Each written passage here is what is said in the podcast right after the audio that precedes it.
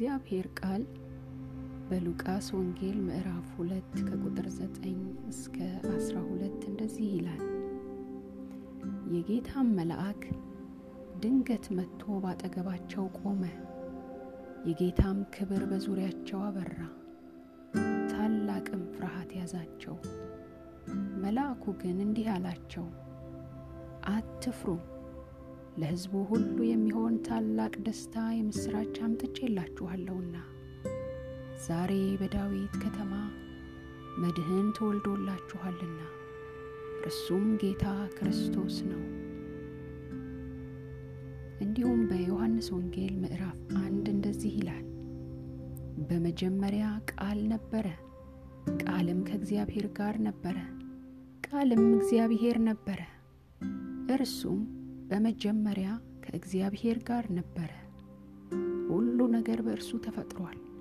ከተፈጠረውም ሁሉ ያለ እርሱ የተፈጠረ ምንም የለም።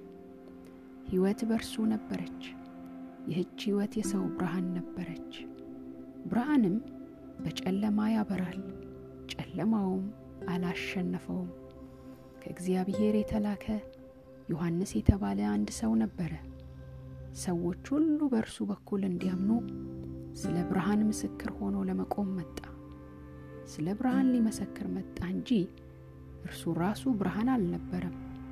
ለሰው ሁሉ ብርሃን ሰጪ የሆነው እውነተኛው ብርሃን ወደ ዓለም እየመጣ ነበር። እርሱ በዓለም ውስጥ ነበረ። ዓለም የተፈጠረው በእርሱ ቢሆንም እንኳ ዓለም አላወቀውም። ወደ ራሱ ወገኖች መጣ፣ የገዛ ወገኖቹ ግን አልተቀበሉትም። ለተቀበሉትና በስሙ ላመኑት ሁሉ ግን የእግዚአብሔር ልጆች የመሆን መብት ሰጣቸው ብሎ ይናገራል የእግዚአብሔር ቃል። እንግዲህ የእግዚአብሔር ቃል ይህንን ከተናገረ ቃሉ ሕያው ነውና ይህንን ቃል አምነን ጌታችንና መድኃኒታችን ኢየሱስ ክርስቶስን እውነተኛ የዓለም ብርሃን ሆኖ እኛን ለማዳን ሰው ሆኖ ወደ ምድር ከመጣ ለተቀበሉት ሁሉ ደግሞ የእግዚአብሔር ልጅ የመሆን መብት ከሰጠ ዛሬውን ወደ እርሱ በመቅረብ ልጅነታችንን መቀበል ይኖርብናል። እርሱም የዘላለምን ሕይወት ይሰጠናል። ከዚህ በታች የምንጸልየውን ጸሎት አብረውን እንዲጸልዩ በጌታ ፍቅር እናበረታታዎታለን።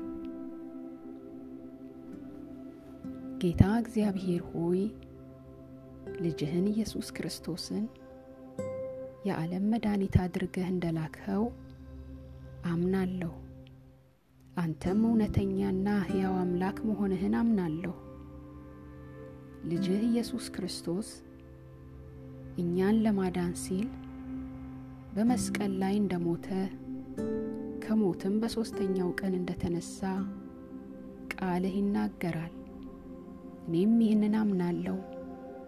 ኃጢአቴን ይቅር በለኝ። በልጅህ በክርስቶስ ኢየሱስ ደም እጠበኝ፣ ልጅህ አድርገኝ። ዓለምንና ኃጢአተኝነትን የሚያስክደውን ጸጋ በላዬ አፍስስልኝ። ሕይወቴን ምራ አግዘኝም። በልጅህ በጌታ በኢየሱስ ክርስቶስ ስም አሜን። ይህንን ጸሎት ከጸለዩ በኋላ እግዚአብሔር አምላክ እንደተቀበለው ታምነው እንደ አባትና ልጅ በመሆን ዘወትር ወደ እርሱ በመቅረብ ምስጋናን ያቅርቡለት፣ ልመናውንም ያቅርቡ። በአቅራቢያው በሚገኝ የማምለኪያ ስፍራ ኅብረት ያድርጉ። ተጨማሪ እርዳታ ወይም ምክር ካስፈለጉ ከታች ባስቀመጥነው አድራሻ ይጻፉልን። እንዲሁም ደግሞ ጌታን ከዚህ ቀደም እንደ ግል አዳኙ አድርገው የተቀበሉና በተለያየ የሕይወት ድካም ወደ ኋላ የተመለሱ ቢሆኑ እግዚአብሔር ዛሬም አልተለወጠምና ወደ ምሕረቱ ይመለሱ። ይቅር ባይ አምላክ ነውና ፈጥኖ ይመለሳል፣ ይምራል፣ ደግሞም ይራራል። እግዚአብሔር አምላክ ዘመኑንና ሕይወቶን ይባርክ። አሜን።